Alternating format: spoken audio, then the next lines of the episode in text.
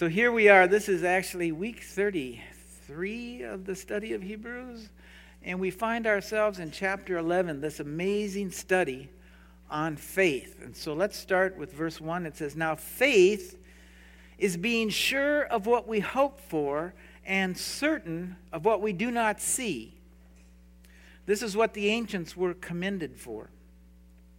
So, by way of quick review, because we, we really covered this close last week or thoroughly last week, by way of review, faith is confidence in what is unseen, God, to the exclusion of what is seen. Paul puts it this way in his letter to the Corinthians. He's dealing with much the same thing as we're dealing with in Hebrew. He says, Therefore, we do not lose heart. Though outwardly we are wasting away, yet inwardly we are being renewed day by day. For our light and momentary troubles are achieving for us an eternal glory that far outweighs them all. So we fix our eyes uh, not on what is seen, but on what is unseen. For what is seen is temporary, and what is unseen is eternal. And so faith, the simplest definition, is fixing your eyes on what is unseen, keeping your focus on God, His kingdom, His ways, His Messiah, and not on what is seen. And that's everything that we see, of course. And we all have faith in some measure. But you know something? Faith waxes and wanes. It's like the moon, it's always either waxing or waning. One of the things that makes faith grow is something we talked about last week when we gather together, when we share with each other the things that God has done and is doing in our lives. Whether we, whether we recount the things that He has done for us, as in our testimony, or we read things that re- are recorded in Scripture that He has done, those things increase our faith. But I'm going to tell you today that faith has a sure way of increasing. It can be done all by yourself. You don't need a testimony, you don't even need a Bible. Faith, we are told by Paul, begins this way. In chapter 10, verse 16, he says, But not all Israelites accepted the good news, for as Isaiah says, the Lord, Lord who has believed our message. Consequently, faith comes through hearing the message, and the message is heard through the word of God. Now, interestingly enough, the word for word in that passage is not logos, as is customarily used for the written word, but it's rhema, which means sayings, or as we can see from the definition that I put up here, utterance. So it's by the spoken word. And it's used most often uh, by the spoken word, words that are spoken by men. And I'm going to give you an example here. In Luke chapter 20, verse 26, it says, And they could not take hold of his words before the people, and they marveled at his answer and held their peace. You see, it most often means words that are spoken words. And so here we can take it to mean not just the Word of God, the written Word, but also the sayings of God or the spoken Word of God. Faith comes through hearing the spoken words of God. And in this tr- case, it's translated word, and so we automatically think written word. But it more than likely means sayings or spoken word. So it could be a personal word from God hearing God speak to you directly. That brings about faith. And let me tell you something it's a faith that you cannot duplicate any other way in this age. Let me give you an example from my 24 years. Uh, 24 years ago, I wish I was 24 years for my 24 years. 24 years ago, I went to Israel and God spoke to me as I sat on a bench on the Temple Mount. He said, Go down from this mountain and preach John 4 23. A time is coming and has now come when true worshipers will worship the Father in spirit and truth. Now, I want you to, I want to, I want to say that over the years, I have been doing this work at Sar Shalom. There have been some fierce attacks come against Sar Shalom and my faith. And with each one of those, those words of God keep, kept coming back to me. I knew no matter what happened, God had told me to do what I was doing, and He would, not, he would take care of it. I didn't have to worry about it. Right? It was hearing the word of God that gave me the greatest faith. Not just that, but there's no other way that I could have received the assurance that I had to stand in the, in, in, in the face of the kinds of adversity that I stood against. There's no other way. And if you look at your life, you're going to find the same thing if you have heard from God like that. And if you haven't heard from God like that, then you need to get into a study. You need to learn how to hear from God like that. It's really simple. You just get away, pray, and listen because there's a real confidence in hearing his voice, having his spirit touch you in a real and tangible way. And so I want you to understand that I believe that Paul meant the spoken word of God, not just the written word. And when the writer of Hebrews speaks of faith, I believe that this is in his mind as well. And the writer of Hebrews is going to make a point of this. He's going to devote a whole chapter with back to back examples of faith in exactly this way, so that we are sure that we understand that faith comes through literally hearing the voice or the words of God. You know, this chapter is often referred to as the Hall of Fame of Faith because, and each one of these men has something in common. There's one thing in common through with all of these men. One thing that gave them great faith. The great faith that it took to do the things that they did. To wind up on these pages in the book of Hebrews as part of the Hall of Fame of Faith. And so let's read of the first one. It says, By faith, Abel offered God a better sacrifice than did Cain. By faith, he was commended as a righteous man.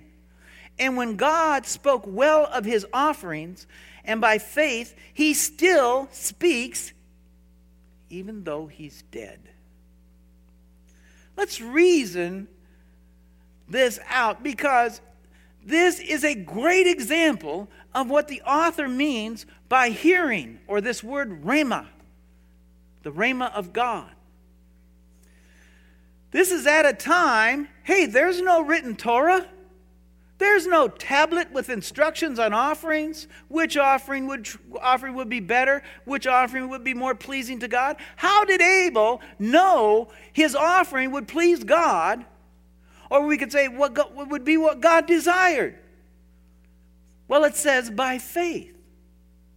And Paul says faith comes by hearing. And so we can understand the verse this way through hearing God, Abel offered a better sacrifice than did Cain. It says by faith, and faith comes through hearing. Abel's offering was better. It was better because of his faith, because, as the writer of Hebrew points out, without faith, it's impossible to please God. And I mean, how can you please God if you don't know what pleases God? Right? Abel was a man who had relationship with God. He heard what to offer, and he was obedient. And Cain, he either did not have faith, he did not hear from God, or he did not do what he heard. He did not obey. We can assume that Abel had relationship with God, and that relationship, we're told in this verse, lasted beyond death. Verse 10 says, The Lord said, What you what have you done? Listen, your brother's blood cries out to me from the ground. You are under a curse and driven from the ground, which opens its mouth to receive your brother's blood from your hand. And so we learn from the Torah that there's life after death, and that Abel received that life through faith because of his faith, his hearing, his relationship with God, his offering was better. And we know for a fact that there's life after death because after death, his blood, his life, cried out to God. Let me tell you something relationship with God is something that survives even death. And now the author does not leave us with just one witness of what he, he's trying to get across. He now speaks of Enoch in chapter 5. It says, By faith, Enoch was taken from this life so that he did not experience death. He could not be found because God had taken him away. For before he was taken, he was commended as one who pleased God, and without faith, it is impossible to please God because anyone who comes to him must believe that he exists and that he rewards those who earnestly seek him. How do you suppose he rewards those who, earnest, who earnestly seek him? He answers them. Amen? He speaks to them.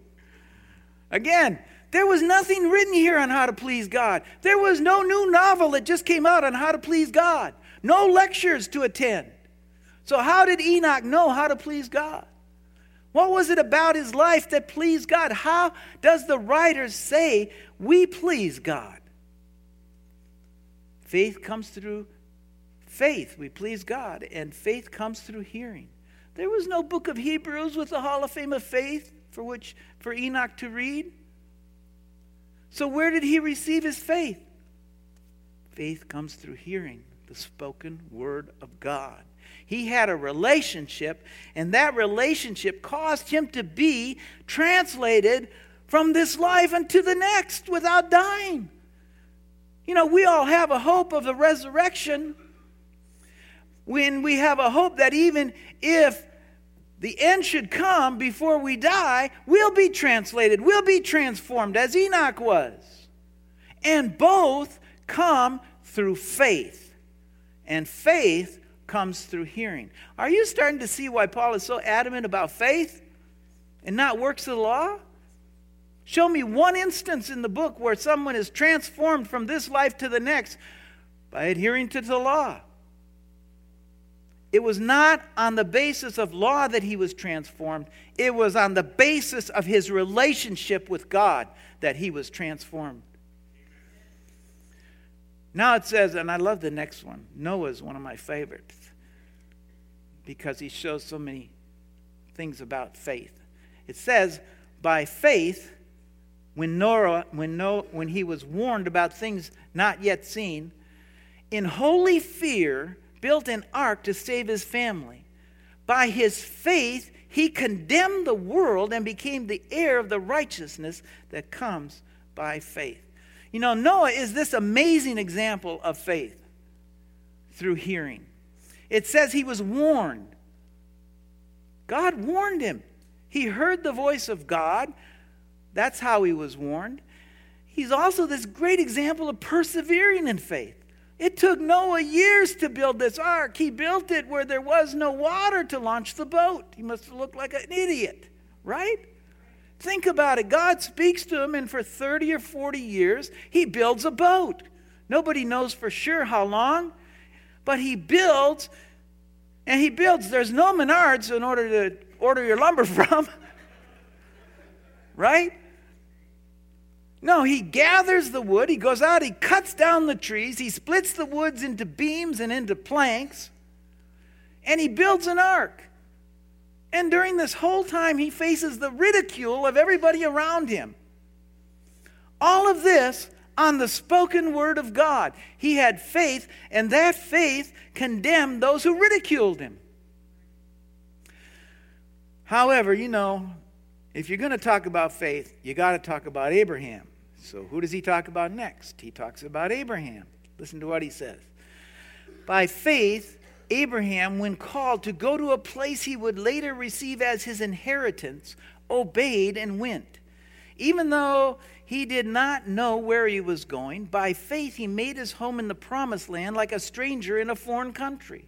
He lived in tents, as did Isaac and Jacob, who were heirs with him of the same promise. For he was looking forward to the city with foundations, whose architect and builder is God.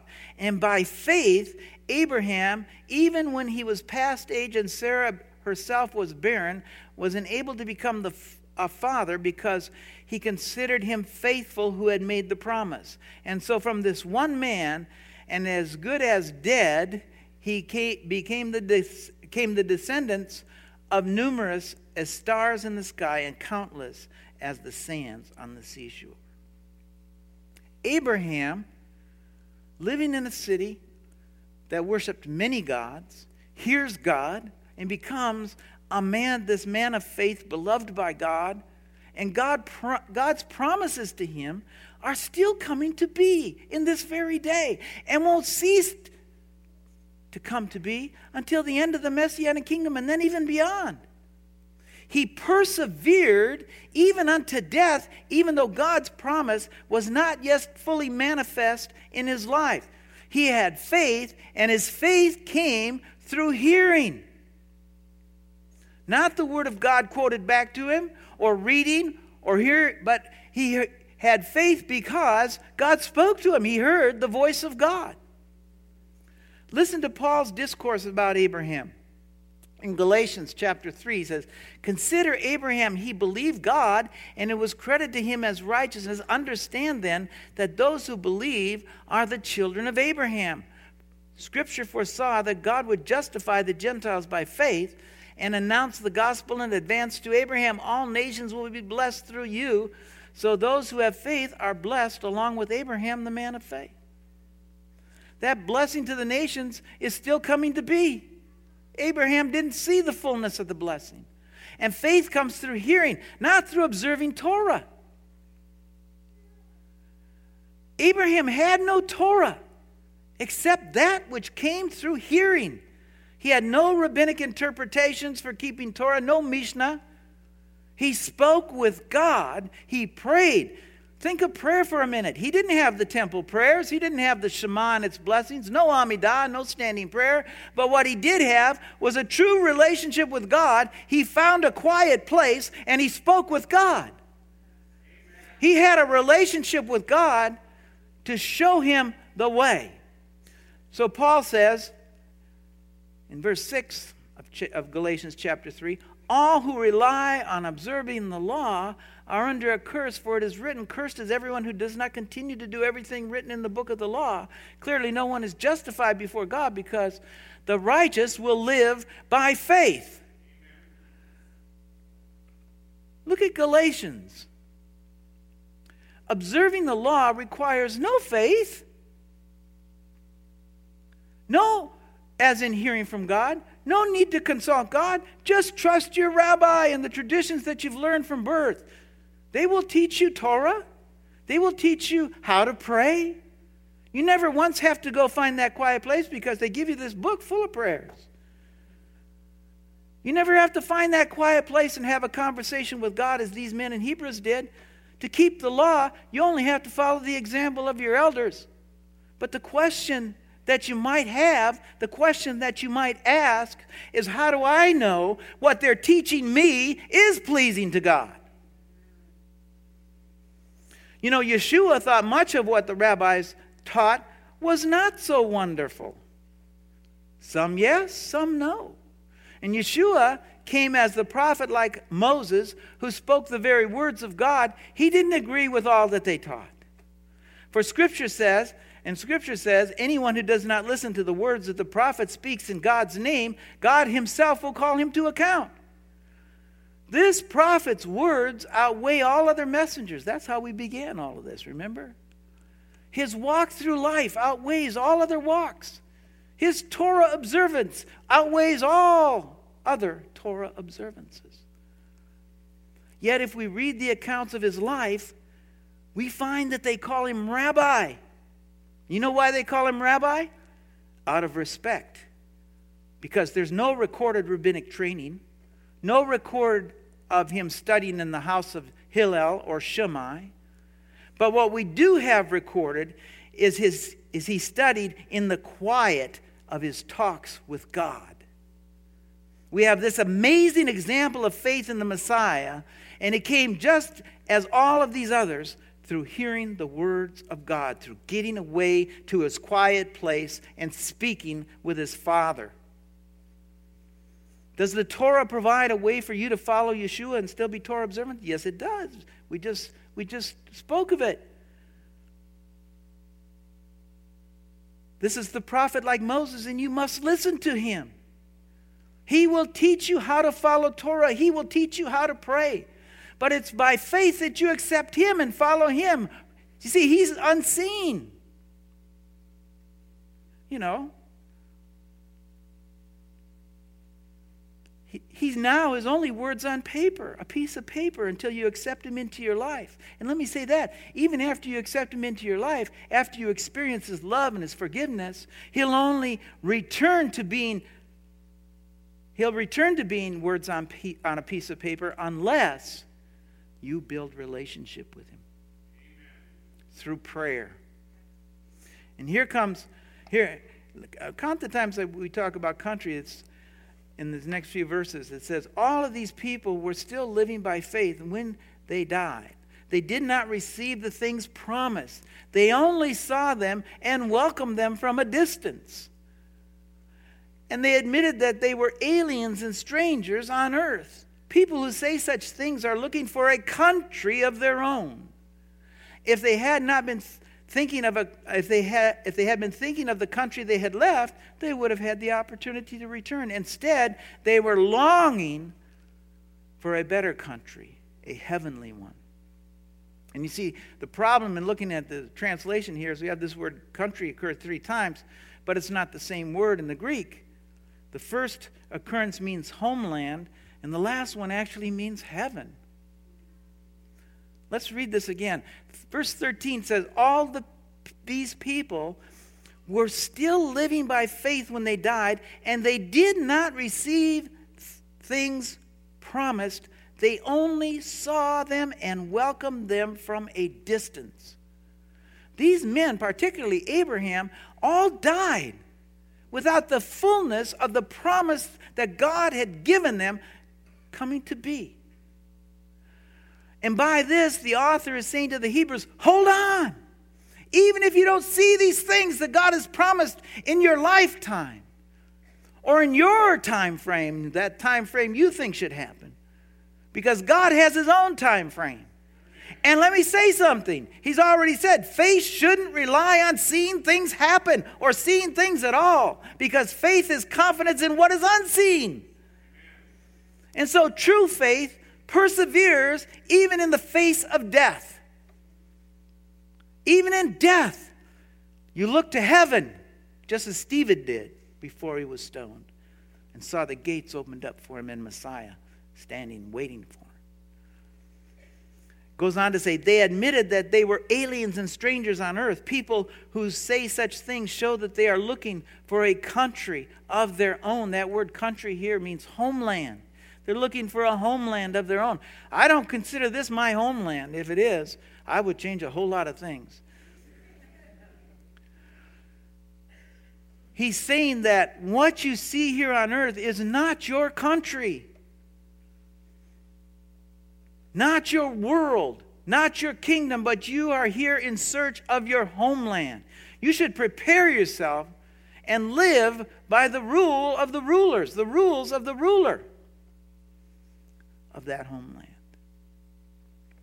We, like the patriarchs, need to consistent, constantly be looking toward what is truly real, the kingdom of heaven. That's our home, true homeland, and we should not give up the search. Verse 15 says, if they had been thinking of a country they had left, they would have had the opportunity to return. Instead, they were longing for a better country, a heavenly one. They added heavenly one because that word country there should actually be heaven. This is saying literally to these Hebrews, he's telling them, don't give up. If they persevere until their end, they're beloved by God. So hold on. These people persevered until their death and are beloved by God. So hold on. For you too are hoping for a better country, a better city, a better tabernacle, a better priesthood, all the things that we've read about in this book that God has promised. Now, this is the part I love. Therefore, God is not ashamed to be called their God, for he has prepared a city for them. Because they heard the voice of God and they obeyed God, because they, like Enoch, walked with God, he's not ashamed to be called their God. Listen to what Exodus says in chapter 3, verse 4. He says, Moses said, Here I am. Do not come any closer, God said. Take off your sandals, for the place where you are standing is holy ground.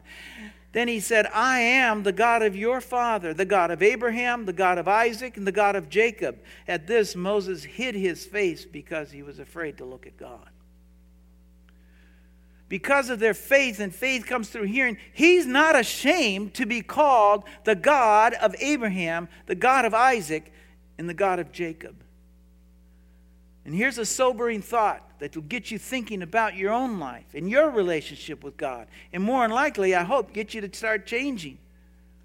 Ask yourself would God want to be called the God of your name? Think about it. Because here's the formula. We just read the formula for you. To hear, I am the God of Stan, I am the God of Steve, I am the God of Les or Nick. It comes to you as it did these men through hearing God, for faith comes through hearing the spoken word of God. And without faith, you cannot please God. So let's continue to look at this man who not only God says, I am the God of Abraham, but he also calls him friend. By faith, Abraham, when God tested him, offered Isaac as a sacrifice. He had received the promises, was about to sacrifice his one and only son, even though God had said to him, It is through Isaac that your offspring will be reckoned.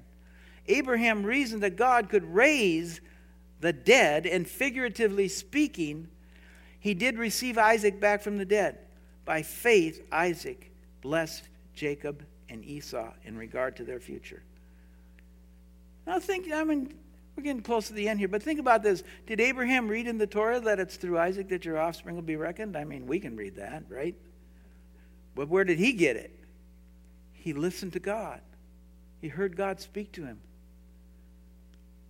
He had, he heard the voice of God. Faith comes through hearing. Goes on to say, by faith, Jacob, when he was dying, blessed each of Joseph's sons and worshiped as he leaned on the top of his staff.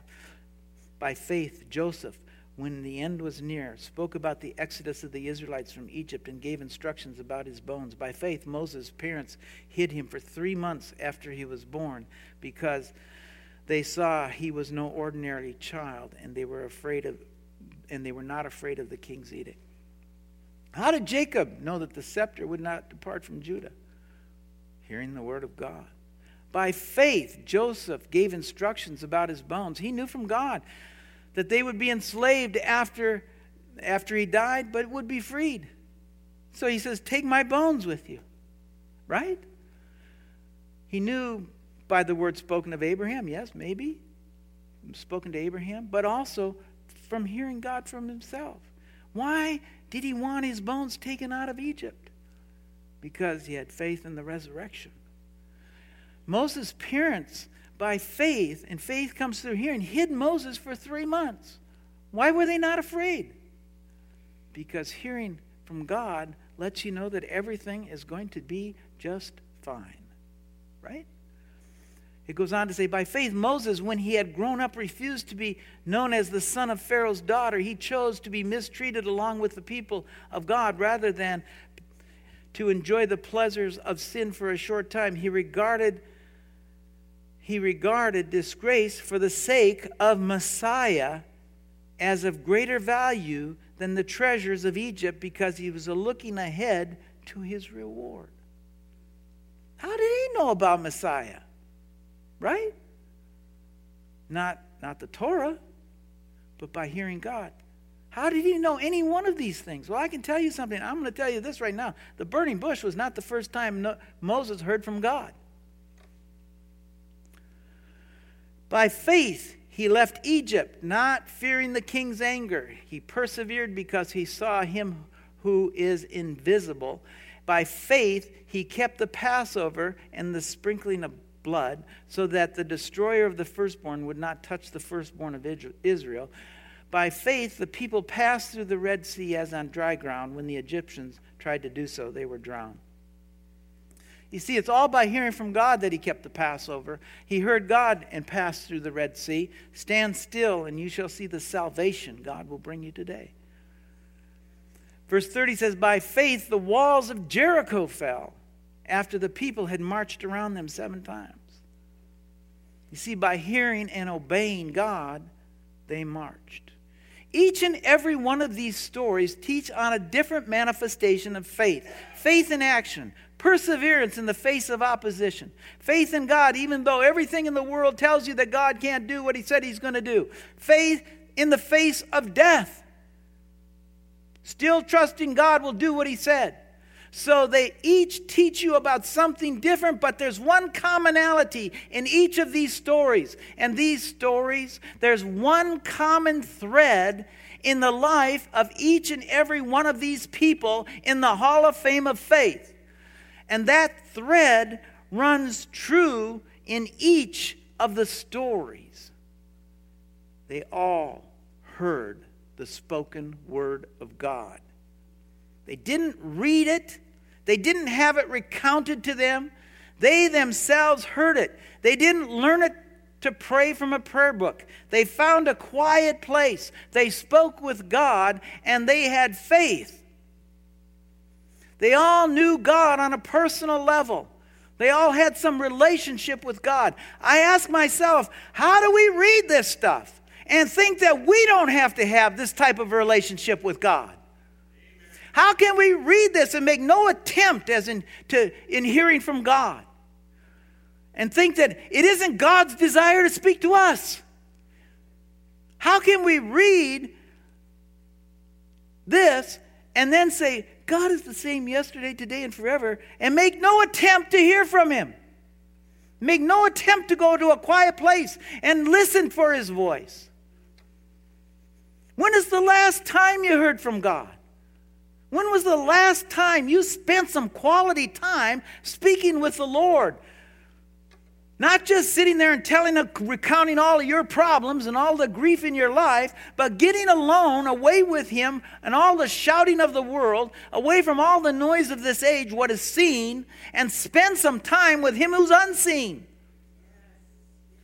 One of the manifestations of your faith, one of the things that makes faith visible in your life, is if you take some time each day to speak with the King. And I'm not talking about reading prayers from a prayer book although that's valuable.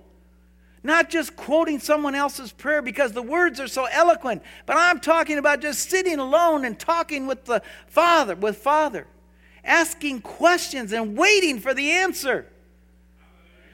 Taking time to hear, to listen, because you know God is real and He wants to have relationship with His people. That's what this book is all about. Friends, we need to be a people who hear from God, not just at salvation and then switch to a pastor, but we need to be a people who develop a relationship with God. Amen?